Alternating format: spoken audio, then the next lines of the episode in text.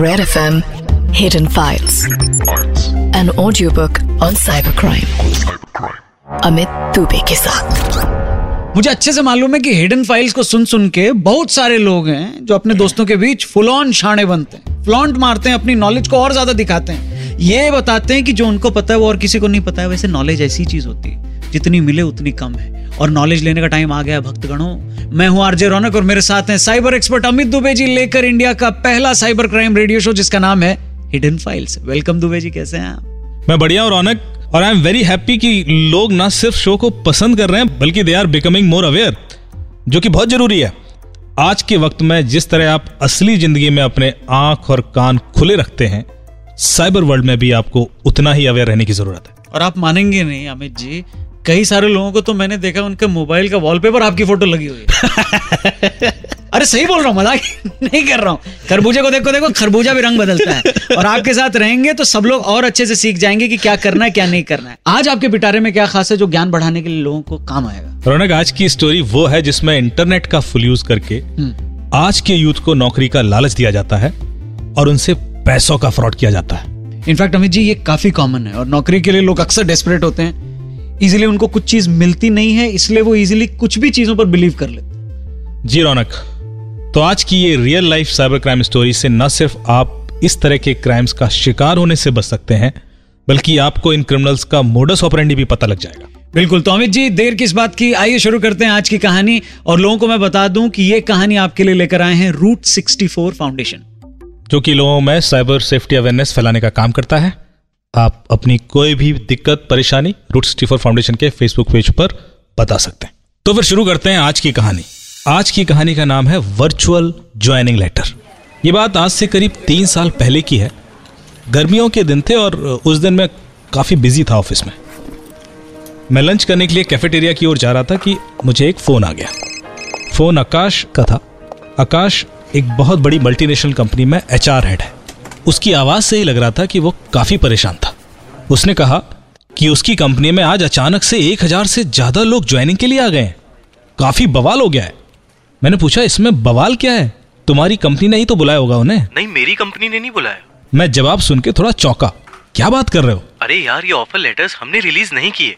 किसी ने हमारे नाम से एक हज़ार से ज़्यादा ऑफ़र लेटर्स इशू कर दिए मुझे यकीन ही नहीं हो रहा था कि आखिर कोई ऐसा क्यों करेगा। यार मामला इतना सिंपल नहीं है। जब हमने इन लोगों को ये बताया कि ऑफ़र लेटर्स हमने रिलीज़ नहीं किए हैं तो ये लोग तोड़फोड़ पर उतर आए हैं और ऐसा लगता है किसी ने इनसे पैसे भी लिए हैं। मैंने आकाश से पूछा कि क्या उसने पुलिस को इन्फॉर्म किया है? आकाश ने बताया कि उसने अभी लोकल पुलिस को बोला है, वो एक टीम भेज रहे हैं और उसे ये केस साइबर फ्रॉड का लगता है। इसलिए उसने सोचा मुझसे भी एक बार बात कर ले। मैंने उससे कहा कि ठीक है, मैं आ रहा हूँ और मैं उसके ऑफ़िस की तरफ़ निकल पड़ा। वहाँ पहुंचकर मैंने देखा कि लोग काफ़ी गुस्से में थे और नारेबाजी कर रहे थे। वो कुछ भी सुनने को तैयार नहीं थे। पुलिस किसी को भी अंदर घुसने से रोक रही थी।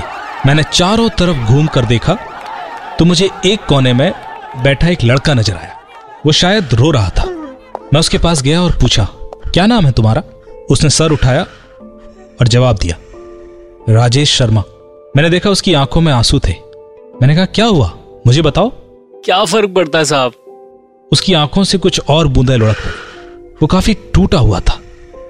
मैंने फिर हिम्मत करके कहा मैं शायद तुम्हारी मदद कर सकता हूँ। वो कैसे? क्या तुम मेरी नौकरी लगवा सकते हो? मैंने कहा यह तो पता नहीं पर मैं उसको पकड़ने में मदद कर सकता हूँ जिसने तुम्हें धोखा दिया। अब फ़र्क नहीं पड़ता भाई। लोग तो मजबूरी का फ़ायदा उठाते ही हैं और इस दुनिया में बेरोजगारी से बड़ी कोई मजबूरी नहीं होती। मैंने कहा मेरी मदद इसलिए कर दो कि कम से कम जिसने तुम्हें धोखा दिया वो किसी और को तो धोखा ना दे पाए। राजेश ने अपने बैग से एक फ़ाइल निकाली और मेरी तरफ़ बढ़ाई। उस फ़ाइल में बहुत सारे ईमेल कम्युनिकेशंस और ऑफ़र लेटर था। राजेश ने बोलना शुरू किया। आज से करीब तीन महीने पहले मुझे एक ईमेल आया, सिग्नेचर रिक्रूटमेंट से।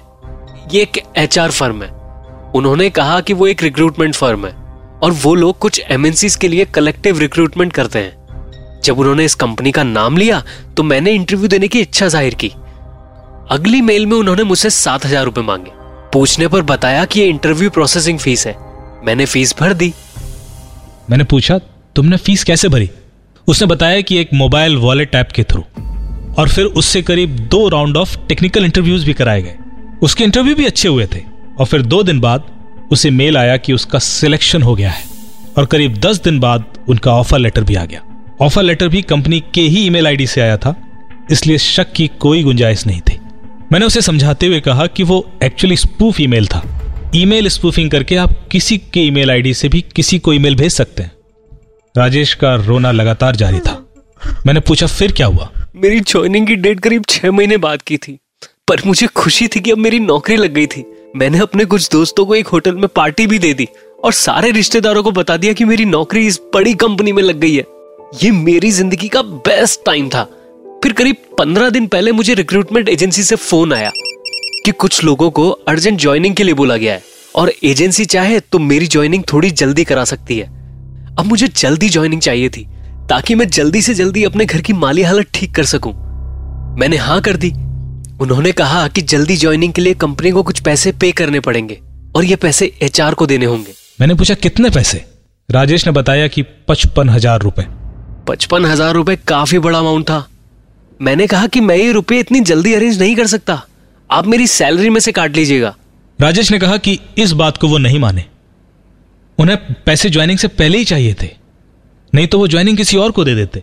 राजेश ने किसी तरह पचपन हज़ार रुपए उधार मांग के रिक्रूटमेंट फर्म को ट्रांसफ़र कर दिए। और आज मैं दी गई ज्वाइनिंग डेट पर घर से निकला। आज की सुबह मेरी सबसे अच्छी सुबह थी। मेरे पापा ने मुझे नए जूते भी लाके दिए थे। हमारी बातें सुनकर कुछ और कैंडिडेट्स भी हमें घेर कर खड़े हो गए थे। और लोग भी अपनी अपनी आप बीती मुझे बताने लगे। मैंने राजेश के दोनों कंधे पकड़े, उसे उठाया और उसे गले लगा लिया। मैंने फिर उन सब कैंडिडेट्स को कहा कि आप लोगों को किसी ने धोखा दिया है।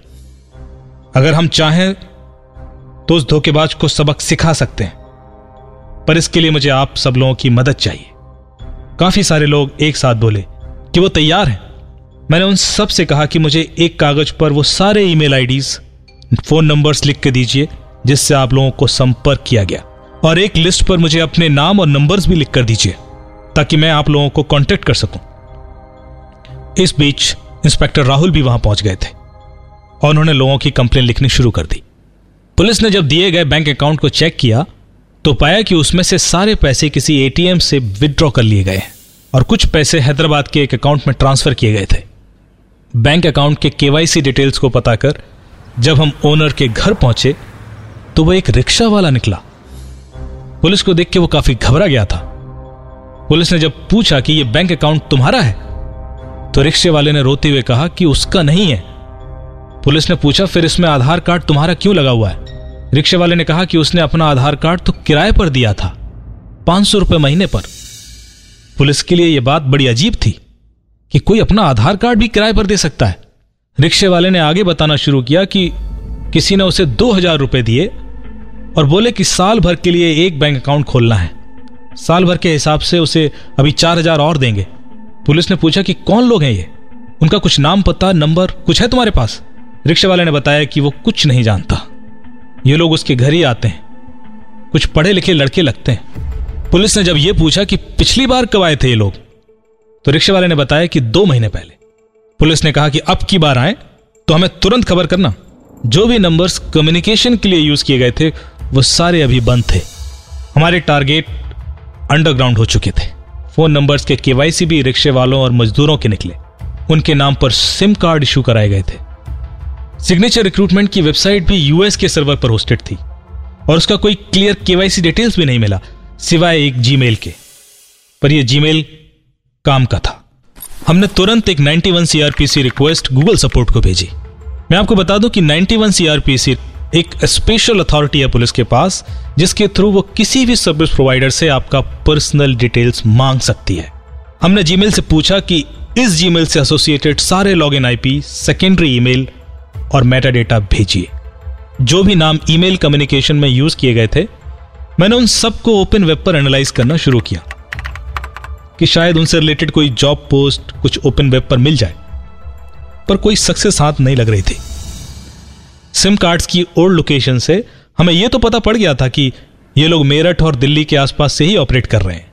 पर इन्होंने ये नंबर्स किसी भी दूसरे कम्युनिकेशन के लिए यूज़ नहीं किए थे।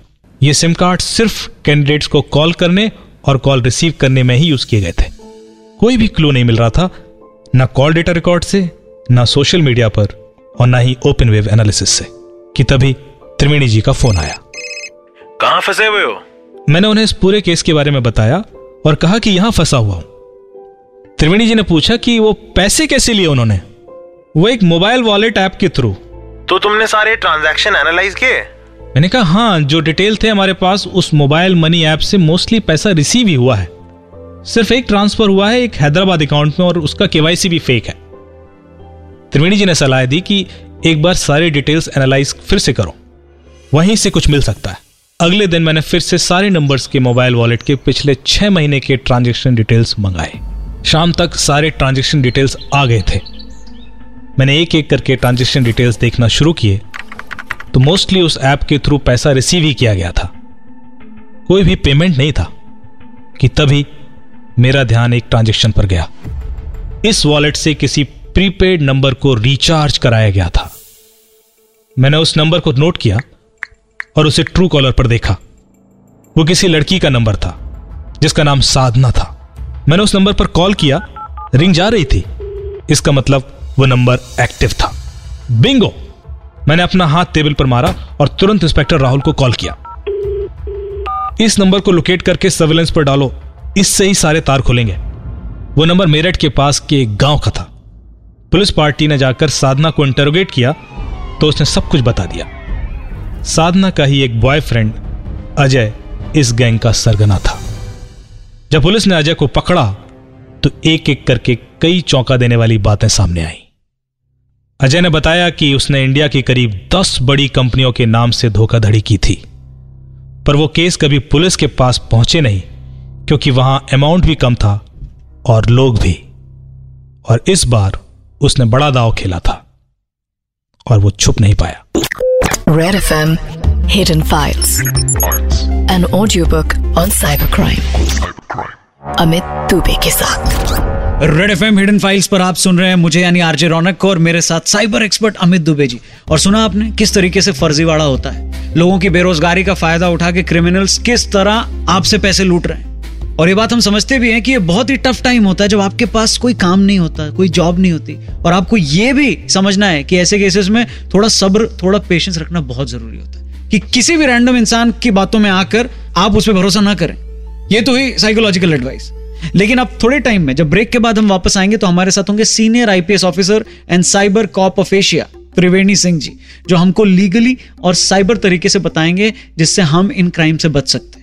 आप सुनते रहो रेड एफ़ पर हिडन फाइल्स, मेरे यानी रौनक और साइबर एक्सपर्ट अमित दुबे जी के साथ।